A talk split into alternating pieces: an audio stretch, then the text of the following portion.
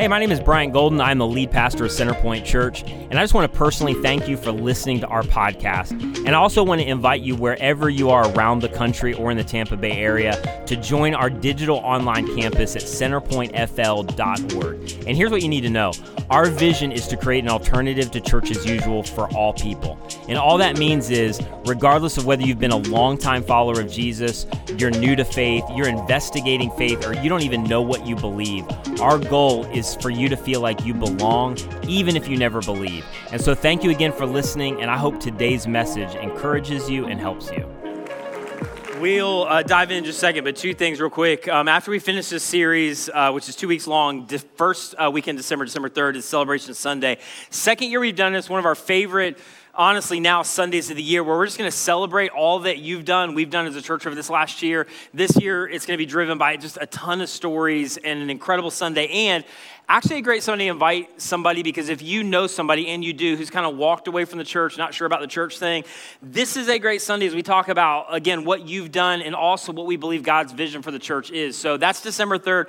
Also, um, if you weren't here at the beginning, it's also our unfiltered radio lunch right after the service. Some of you might be interested in this. This is very kind of on the download generally, but we reach um, around Central Florida and beyond about 3.2 million people right now um, and have an opportunity in um, Southern California, San Francisco, and about 8 million people surrounding it, which is just absolutely crazy what's happening. And we never talk about it. So if you are interested in knowing more about what is our largest outreach by far in reaching a ton of people who are kind of uh, away from church, away from faith, you can just stay after It'll only be about 45 minutes long on the third. Um, you can grab lunch. If you're a business owner, you may be interested in this, so go to the app to check out the details. Um, if you just want to get free lunch, um, you can also just show up and do that. So that is December 3rd, um, and I'm, I'm super excited to tell you about some of what God is doing. So with that, we're starting.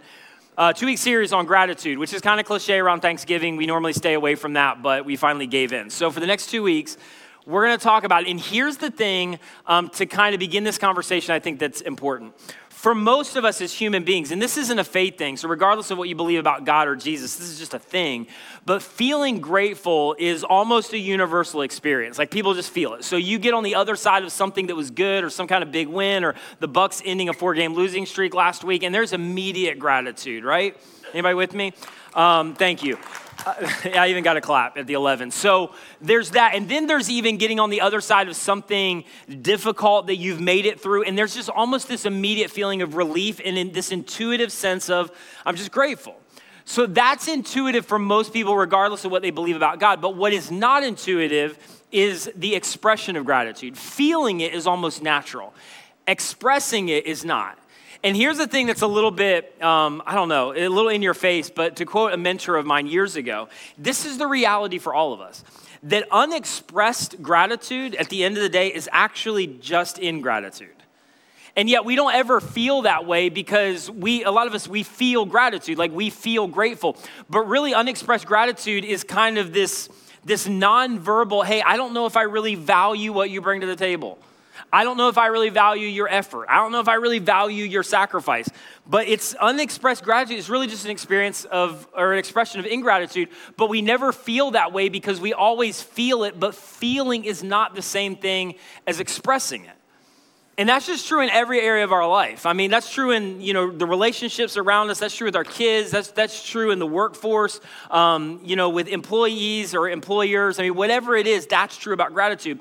So, what I want to talk about for the next two weeks is what that looks like in terms of expressing gratitude in relationship to other people, which is a big deal. We'll talk about next week. And today, what does that look like to express gratitude in relationship with God? Because here's the other thing in relationship where somebody else goes all in and expresses gratitude, that is just a natural open door to deeper relationship. Like, think about the people that are that in your life. Generally, those relationships are deeper because that's just what gratitude does. And so that happens in human relationships.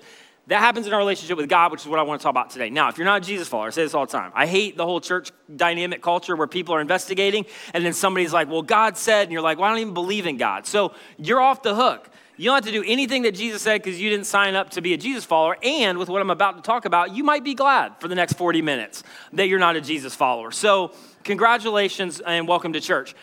Because here, here is what Jesus said, because the primary kind of connection that Jesus makes between feeling gratitude and expressing gratitude is in the area of our stuff and our money and our finances. And again, I, I'll say this several times. I didn't make that up or say that, Jesus did.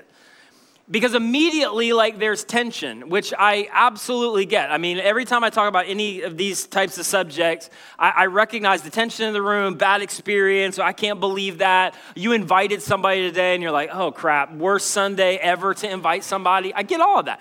But i am not overstating when i say this. This area it, which you don't have to do anything with it. I joke about this every time too. Some of you, you listen on radio every week, podcast, you're, you're in the house, you listen to me preach messages, and then you leave and you're like, not doing anything with that. So just make this another one of those Sundays if this makes you nervous, right? But here's the thing this has the power, I'm not overstating it, to change the trajectory in some ways of your life. And this is something that I was taught early on that I'm so grateful for. And I would go back and I would do it all over again. And I would practice this all over again because it has been one of the primary spiritual practices of my life that I think has affected my marriage, my parenting, um, my future in some ways. Because ultimately, God really does desire something for us. I mean, the whole idea that anytime Jesus mentions money that he's after something, I mean, come on. Like, Jesus is gonna retire fine. Like, Jesus is good. He doesn't need anything from us. This is about what he wants for us. And here's the thing Jesus talks about money and sex more than he talks about any other subject in the New Testament. Of 16 of his 30 plus parables. Guess where people get in more trouble than any other areas of their life? Have you already guessed it? Money and sex. When they come in for counseling, you can almost peg it. 80% chance somehow this weaves back to money or sex. It's just a universal thing. So maybe we should take seriously what Jesus said about money and sex. That's a different series. So, and here's what Jesus said about money money, and you know this already money is, is morally neutral. Money is not wrong. In fact, Jesus never teaches poverty theology. Jesus teaches God's blessed you. You see all that you see that all throughout the scripture. Don't feel guilty, just feel responsible. But money is morally neutral. But here's what Jesus does teach is that money can add meaning to your life. Absolutely can. In fact, there's statistics around that. I'm not going to go through them, but money can add meaning to your life. But money is not the meaning of your life. Your acquisition of stuff is not the meaning. And everybody would affirm that, but just the reality that that's true. In fact, it, you, I've done a lot of funerals. Nobody gets any airplay at a funeral around their 401k or whatever their other investments. Like I go to funerals all the time and nobody says, hey, let's just talk about their Bitcoin for just a second. But like, nobody does that. It gets no airplay. But money can add meaning to your life when it becomes, this is so important, a means to an end. That's bigger than you, that you begin to live your life beyond the, the lie that it's the assumption it's all for my consumption and instead live in a different way. And it's what Jesus taught all throughout the scriptures.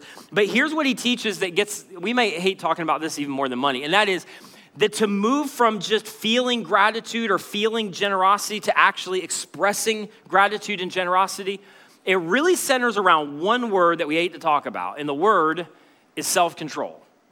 Because here's the reality in every area of your life, not just like money stuff or, or stuff stuff. But self-control in your life, in my life, determines what get, determines what gets control. Your self-control determines what gets control, what dominates your thinking, what dominates your life, your habits, your decisions. That's just true of all of us. And it's especially true in relation to our stuff, our money, our pursuit of stuff. And here's how I know this. Because if you were to go to about 90 5% of the world's population. And I checked those numbers. You can Google all that for yourself. About 95% of the world's population. Most of you, and I know you don't think about it on radio, listening, you're in the house, you would be considered wealthy to about 95% of the world's population. You don't think that because you compare yourself to everybody else and they just got a, you know, bathroom upgrade and like where did that money come from and we're, you know, we're barely surviving and we only had 3 Amazon packages on our doorstep this week, but it is so where it is tough and you know, Bob who's like killing it at work and yet you're a little bit, you know, skeptical of Bob because he cheats and like the whole thing we're always comparing ourselves to somebody else. So we don't think that way, but 95% of the world's population if they were to sit down down and have a conversation with you and you were to describe to them how much you have and how much you make, which you don't think is a lot because you compare it to everybody on Instagram, but if you were to describe how much you have and make compared to how much financial pressure you feel, they would look at you like you're crazy. They would look at you like you're a little insane. They would not understand the words that are coming out of your mouth. If you're described what you feel in terms of financial pressure and how much you have and how much you make. That's just statistically true. But here's the thing that just happens for the majority of people is that as they have more, which most of you do in comparison to the rest of the world, they have less margin. And because they have no margin, they ultimately feel financial pressure. This is what, if you talk to people, this really has nothing to do with how much you have. It has everything to do with what you do with what you have. I mean, I have friends you sit down with, they make a half a million dollars a year, and they're like, I feel so much financial pressure. I was like, well, what are you doing with your money, man? Because it has nothing to do with how much you have, it has everything to do with what you do with what you have. And ultimately, because the majority of Americans, I'll just speak for Americans, because they live without any financial margin, the pressure that we feel as a result of that cancels out the expression of gratitude that we feel. Because the reality is, a lot of us feel grateful. And especially if you're a Jesus follower, if you're not, again, you don't have to do any of this. We're going, God, I'm so grateful for your life, for your forgiveness. You've given me purpose. You've given me a hope, a future beyond this life. I mean, you have changed and rearranged everything about my life, and I am so grateful. And yet, in the area of expressing that gratitude through generosity, we can't, even though we feel it, but because we live in such a way that our financial pressure and lack of margin in terms of feeling grateful can't be expressed. And then we automatically go to this thing where we think, well, I just need more money. Jesus is like, you just need more self control. Because ultimately, self control in every area of your life determines what gets control and how your life is directed. And, and here's the thing Jesus talks about this over and over again money is always a better servant than it is a master.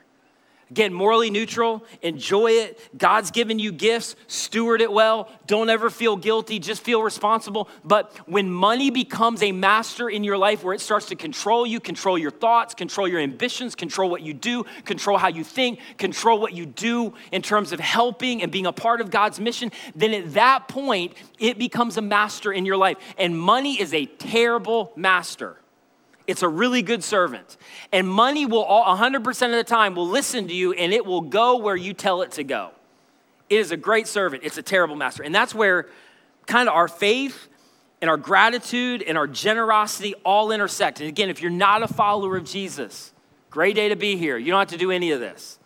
But I'm telling you, this could help your life. Here's what Jesus says um, in some famous verses I looked at several weeks ago. So I'm just going to touch on these and move on, but it helps set up the point where Jesus says in Galatians chapter 5 or 16, So I say, what's the word?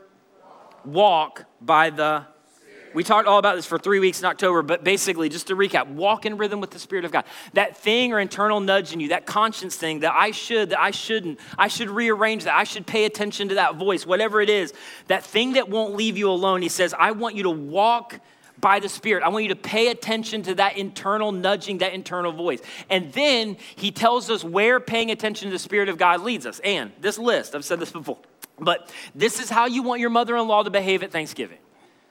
This is how you want your ex to, to act because things would go better. This is what you're hoping for your kids eventually. I mean, this is just a universal thing. Even if you don't believe in God, this is what you want. Because here's what he says is the byproduct of the Spirit of God. But the fruit of the Spirit is love and joy and what?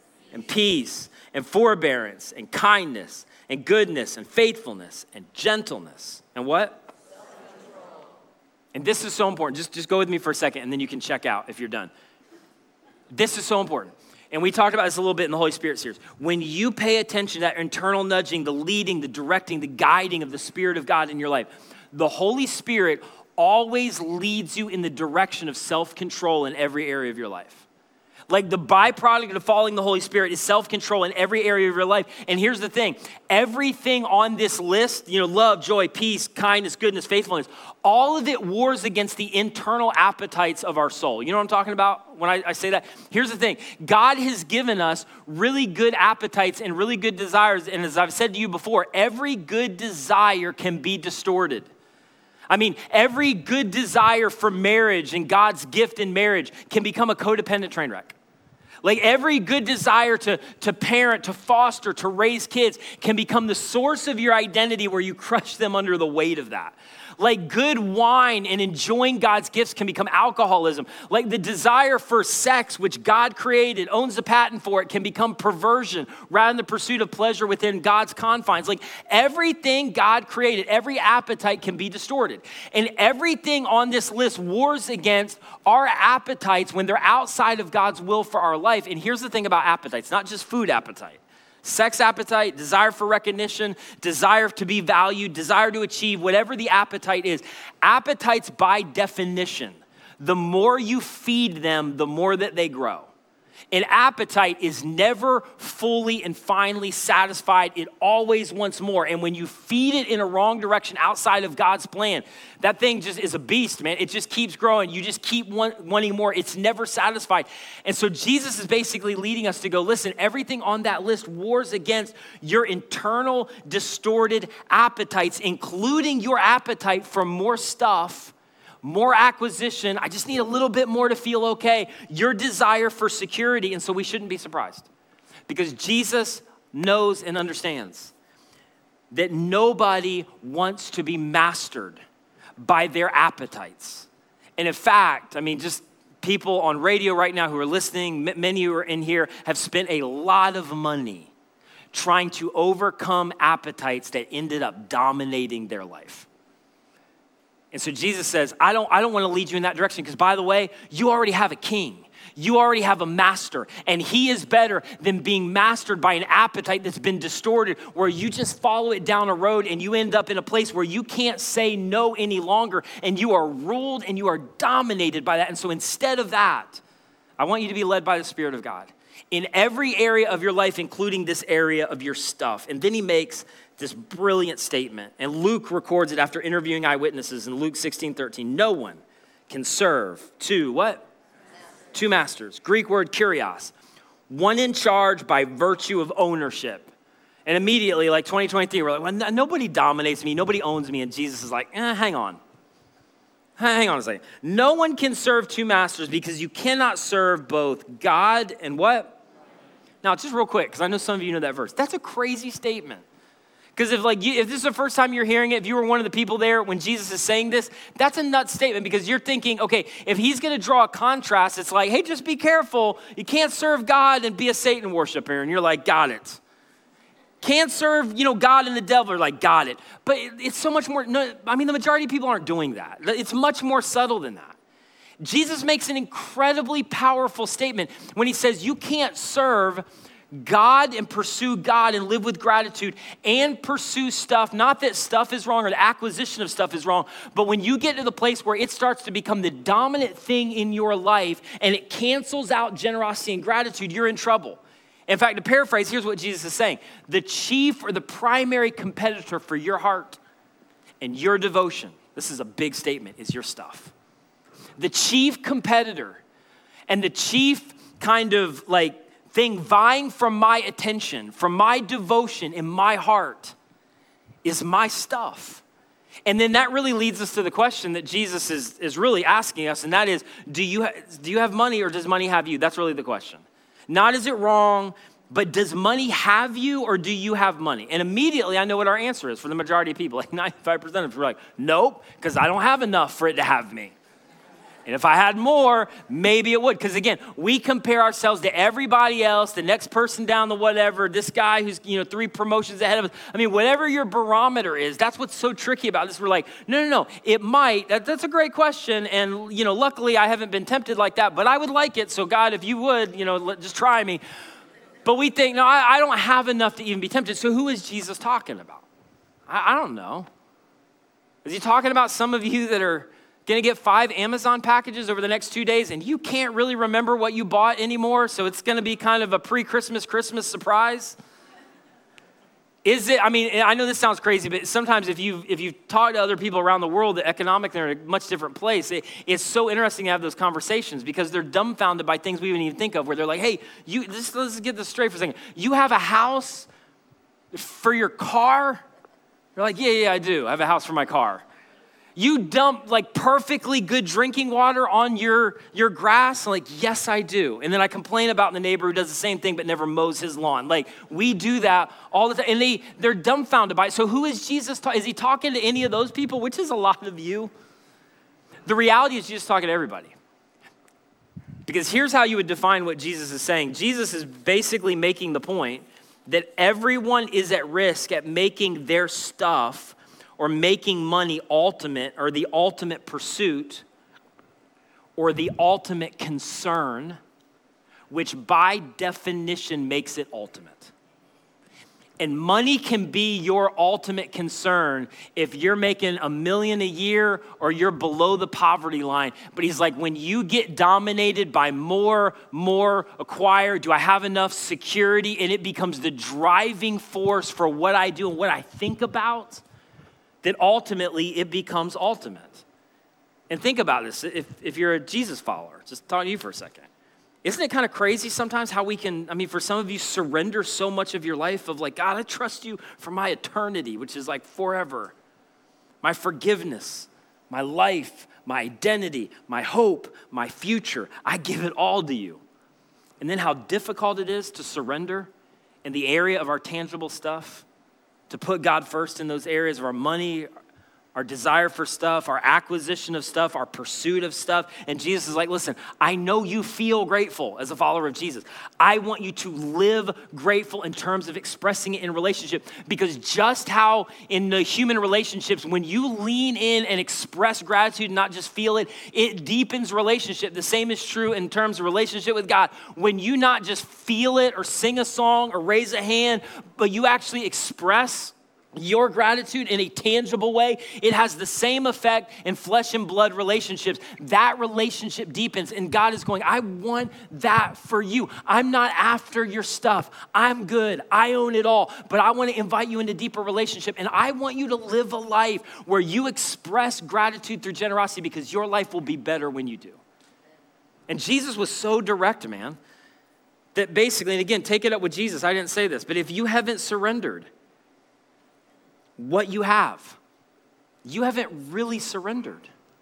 And if you haven't surrendered access to what you have, God doesn't really have access to you.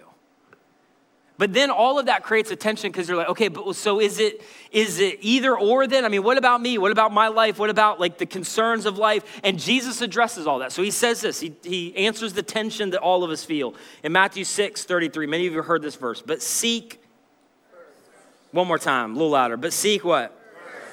Basically, like he's going, this is the anecdote. This is the anecdote for more, better, gotta upgrade. Is it enough? I don't feel secure. Better, more, enough. He's like, the anecdote to that is not, again, it's not either or. This is not poverty theology. This is not give away everything and follow Jesus.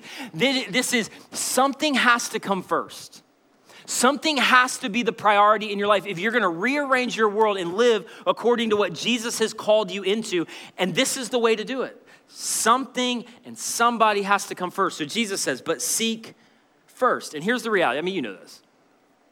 What you're grateful for, you prioritize.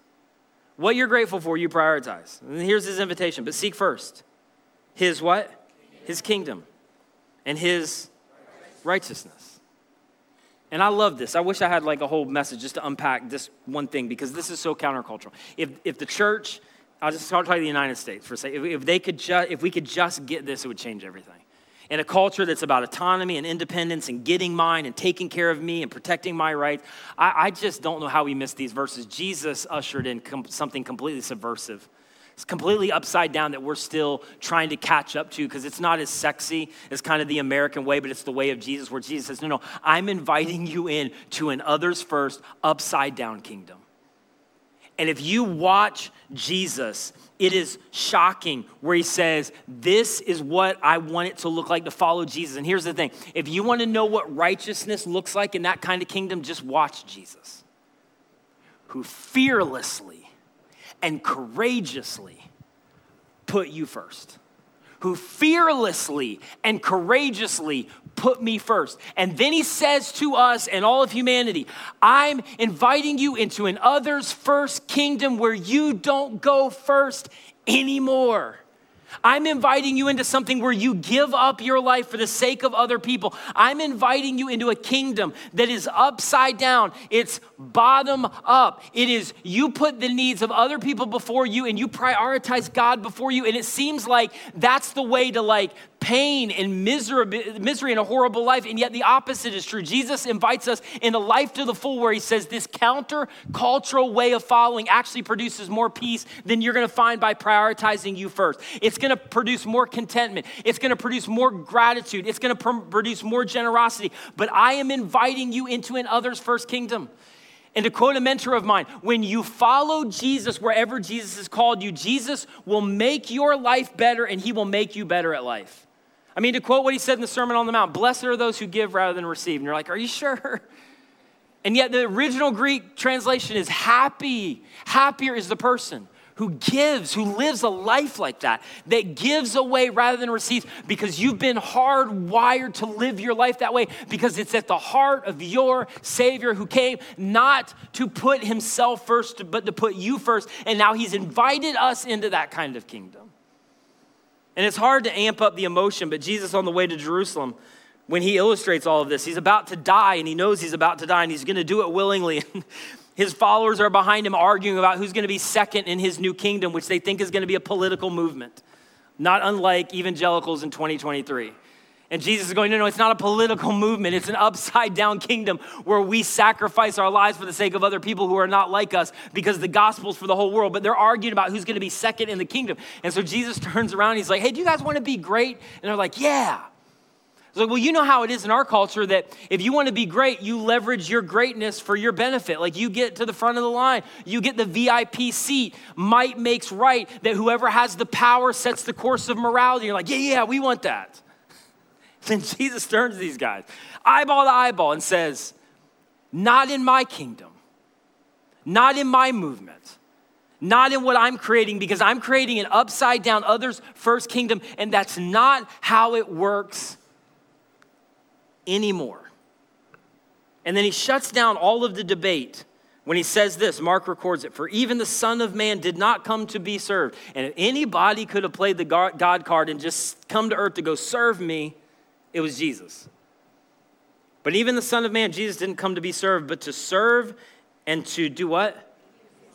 Give his life as a ransom for the world. And I've talked about this so many times, but you know, finally they get to Jerusalem, right? And I talk about this a lot because it's such at the epicenter of, of Jesus exemplifying what it means to follow him, which I wish we could remember where he gets in the upper room and he's got his followers. He's hours away from being betrayed and crucified. And they realize they didn't hire a foot washer, which was common practice in the first century. So they're all at the table and they're not sitting, you know, in seats. They're reclining on top of each other on the floor. And Jesus, after all of them arguing, like, well, I'm not washing anybody's feet, Jesus, Messiah, Rabbi, the one they believe is the King of Kings, gets up from his seat, walks behind them. They can't make eye contact. They're on the floor reclining, and he begins one by one by one to wash their feet and there's silence. And takes off his robe as a sign that he's laying down his authority symbolically. And then when he's done washing those feet, which is a long time, he gets up, takes his place, you know, basically like Indian style at the table, reclining, puts back on his robe, turns around to everybody else at the table. And John records it because John was there and he says, You call me, Jesus said, teacher and Lord, and rightly so, because that's who I am. And now that I, your Lord and teacher, have washed your feet, you also should wash one another's feet. I'm just telling you, if as Jesus followers in the application of every area of our life, if we could just get this, verse 15, I have set you a what? Let's try that one more time. I have set you a what? That you should do as I have done for you. If you want to know what it looks like to follow Jesus, this is what it looks like to follow Jesus. And very truly, I tell you, no servant is greater than his master. And in essence, Jesus going, I flipped the script on the cultural kingdoms of this world, it's gonna look different to follow Jesus. And I'm inviting you into an others first, upside down kingdom. And he would turn to those guys and go, Are you guys down for that? And they would go, We are. And then hours later, right, they would watch the king give his life for his subjects. And the world would never be the same again. And Jesus would say to them and then say to us, So I'm inviting you into others' first kingdom. Everybody else first, you second. God first, you second. I'm inviting you into seeing the world the way I see the world, seeing people the way I see people, living with generosity through gratitude. I'm inviting you into that kind of life. But then that leads us like this is the practical thing, like, and you don't need to be afraid to talk about. It. Okay, but yeah, but what about like I got I got kids that got to go to college. I gotta like, you know, I gotta pursue things. I've got, I've got a family. I've got dreams. I've got stuff I've got to take care of. I've got things I gotta re- pursue. I've got retirement. Like, how, how do what like what does this practically look like? Because again, Jesus is not advocating poverty theology. He's advocating, I've given you this gift. Whatever you have, your stuff is for stewardship. It's not to make you feel guilty. So what do you do? So Jesus says to finish the verse we started with, Matthew 6:33, but seek, say it again, first, his kingdom his righteousness. Because Jesus would say, I mean, by the way, just a reminder, I'm inviting you into life to the full. I'm not after anything from you. I want something for you. Anybody who dies for you is for you. And so seek first my kingdom, my righteousness. And all these things, all the stuff you worry about, all the stuff that you obsess about, the stuff potentially that is controlling your life, your decisions, your anxiety patterns, your emotional health, all that stuff, all these things will be given to you as well. Meaning it's not it's not either or. It's one and two. It is I, I'm asking you to prioritize both, but somebody's kingdom has to come first. And Jesus is going, I'm inviting you to put my kingdom and other people's ahead of yours. Because that's the way into living life to the full that I've invited you into. And here's the thing, just practically. Some of you have already experienced that, right? Because here's just the practical, like street level. When you say yes to you and put you first long enough to where you're constantly giving in to, in some cases, distorted desires. Yes, yes, me, yes. And that's just the human way, man. We think if I'm gonna have a happy marriage, get mine first. If I'm gonna have a happy life, like I need to make sure I take care of me. I mean, that's just how we think. And yet, for some of you, you have said yes to you and put you first for so long that you have already come to the conclusion to realize what Jesus is talking about. If you put you first long enough, eventually you will come in last. And you will come in last because when you say yes to you for too long, eventually you will not be able to say no to you any longer. And you will end up, isn't it true? Some of you could amen me if we did that. You will become mastered and controlled by your own appetites that are undermining and sabotaging your own life. And Jesus says, I'm inviting you into something better. And here's the thing I don't know if all of you believe this or not, but I think you were created by a creator. And because of that, because you were manufactured and you were woven together and you were created by a creator, you were created to seek first that creator. And in any area of your life where you don't do that, this is just a promise, your life will become disordered. Because God has given kind of a pathway to go, this is what it looks like to model what it, it means to live in this world. And this is what it looks like to follow me. And I'm your creator, and I know you, and I know life better than you do, and I want you to trust me. So the question is okay, what are we doing? So Jesus told us you need to prioritize, especially in this area of your life, your money, your stuff, your finances. You need to prioritize something and someone else above you. And here's the thing, man. Again, if you're not a Jesus follower, congratulations. You don't have to do any of this. If you are, maybe I already said this, but the services get mixed around in my mind. So um, I probably said this at the beginning, but if, if you're one of those people that come every week and you don't do anything that I say, you can just do that again this week. So there's no pressure. You're off the hook. But I, I just want to tell you this is how the majority of Americans, culture, and everybody lives. And I would characterize it this way it's me first living. It's live first. It's upgrade first, it's book it first, make sure that, you know, we feel good, we need a little bit more, do we have enough? I think we need a whatever. Make sure that we renovate that first. Live, you know, go on the trip, do the thing, upgrade the thing, buy the thing, but live first. And then after we live first, every time we get paid, it's like, do I have anything to save? And by the way, about 50 plus percent of Americans don't do that either. So really, it's just to kind of live, and live bleeds into number two. And then give third, which means every once in a while when my heart's moved or somebody shares a story or there's a video and it happens to just work out that month and I have a little bit extra, I'll give where my emotions are moved, but that's all it ever is. And I'm not being like harsh, that is just statistically, that is American culture. The more you have, the more that you give away. We give away on average a top end 2% of all of the stuff that we have. And basically, it's me first living and it's leftover giving. It's I'm gonna live, I'm gonna live, I'm gonna accumulate, I'm gonna upgrade, I'm gonna make sure I have mine. Maybe I'm gonna save. The majority of Americans don't do that. And then I'm gonna give every once in a while. And I feel grateful, but I also feel financial pressure because there's no margin. And I never express that gratitude. And here's the thing, man. Once upon a time, there was a group of people in the first century, and they took this idea and message from Jesus, and they didn't just give their stuff, they gave their lives. And I love what the author of Hebrews says. This is the aim for my life, though I'm never going to get there, but it's still the aim. He makes this statement that is so powerful when he says, This group of people in the first century that gave up everything, the world was not worthy of them. That they lived so countercultural and so generous and so upside down, it changed everything.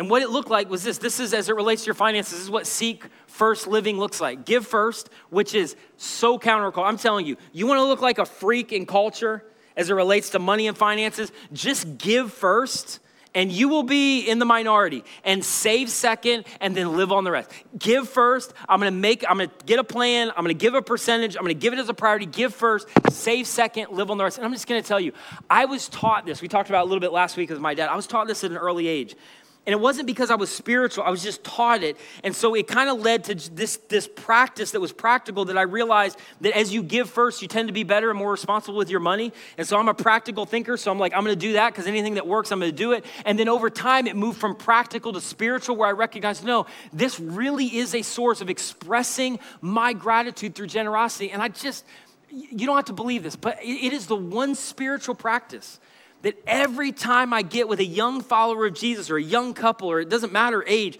I would go, listen, this is the one thing that has the power to change your life. It has changed the trajectory of my marriage, my kids, my future, my relationship with God to go, I'm just gonna live this way. I'm gonna give first. And I was just taught, this is not like a biblical mandate.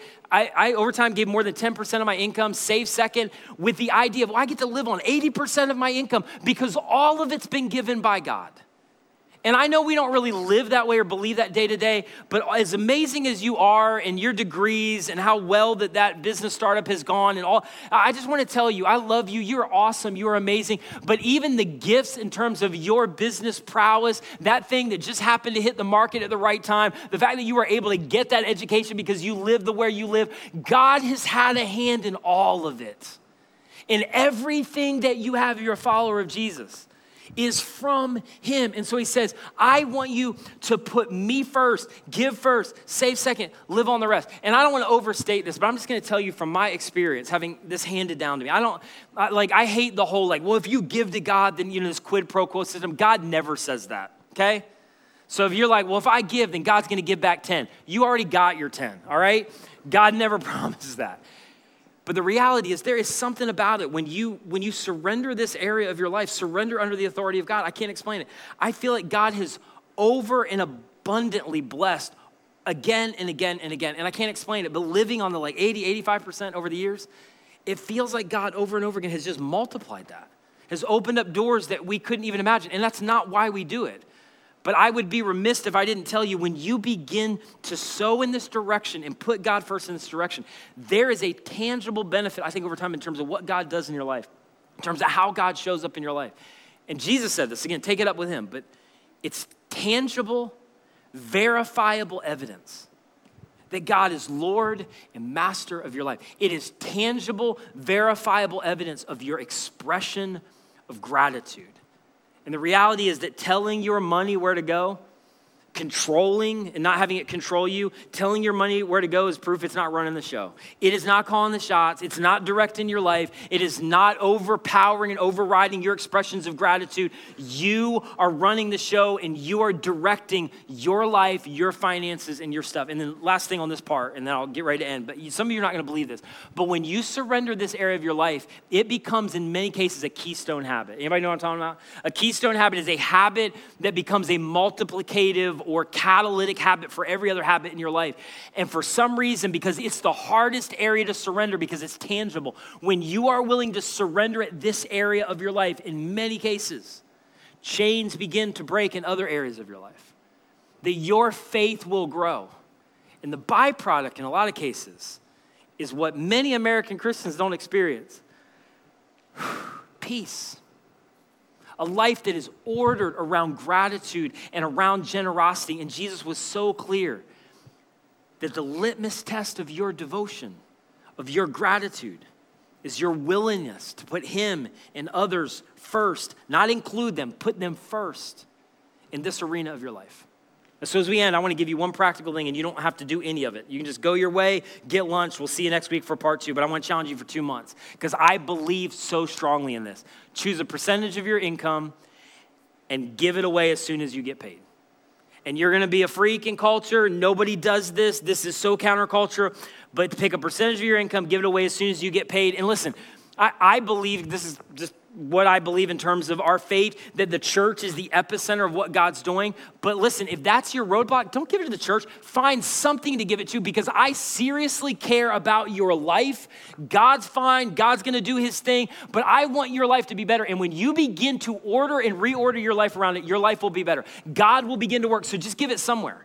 For me, the local church is at the epicenter because through Serve Our City, we're able to help people with physical needs. We're also every baptism story, every kid who trusts Christ, every family who's rearranged. I get to be a part of that, and I think it's the epicenter of God's plan. But regardless, just do something, pick something to be generous. And here, it's not spontaneous generosity. Everybody does that. You feel a need, happens to work out, you got extra on your paycheck. Yeah, I'm gonna give that away. That's not living generously, giving away a percentage, a percent of your income. But when you begin to go, I'm gonna have a plan. For me, it's, I said it, recurring giving. Every time we're paid, it goes away.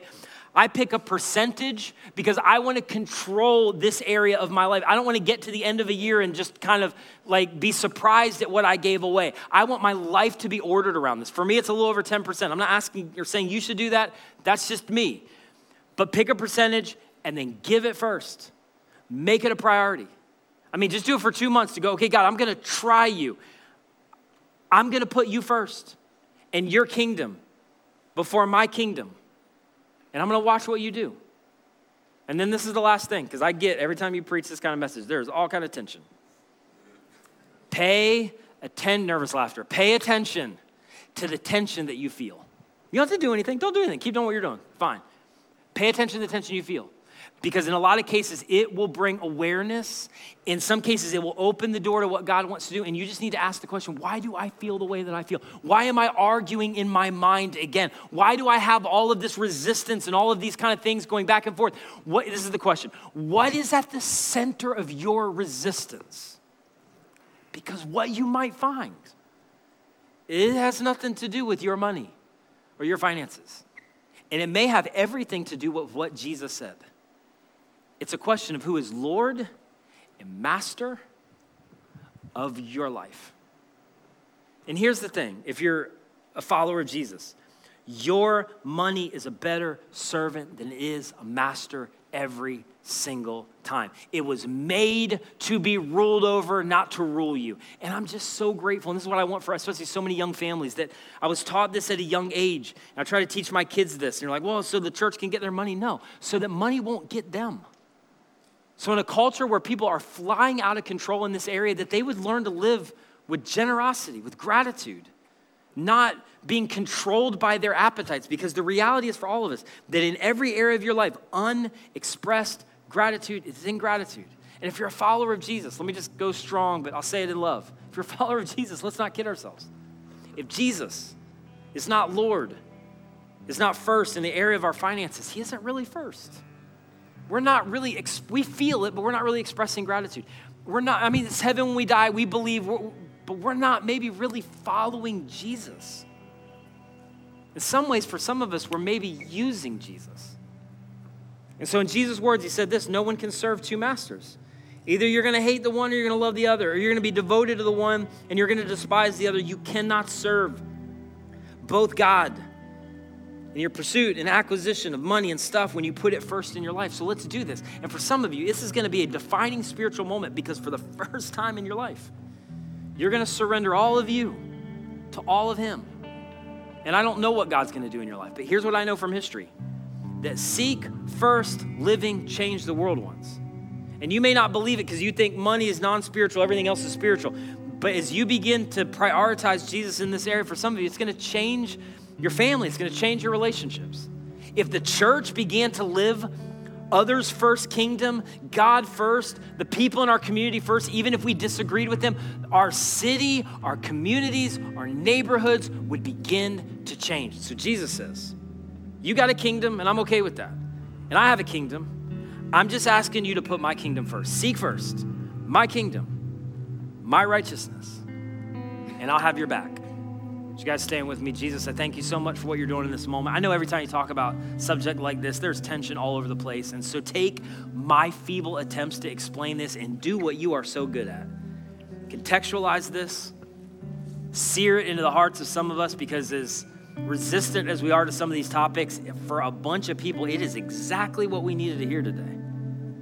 And we know, despite the arguments in our own mind, that there's some layers of resistance below the surface that have nothing to do with our stuff. It has everything to do with our surrender to you. And so, wherever we are, I pray that even if we don't do anything yet, you would lead us to the place to believe that that prompting, that angst that we feel, that movement toward the following the rhythm of the Holy Spirit in our life, if we're followers of Jesus, that we would recognize it's your invitation into something better that you are not trying to withhold, that you have invited us into life to the full, and all that you desire is surrender. And so, God, do your thing, move in our hearts, and we pray all of this in Jesus' incredible name. Amen. Thank you so much for listening. If you enjoyed this message or have been impacted by Centerpoint Church in any way, would you consider helping us out in one of two ways?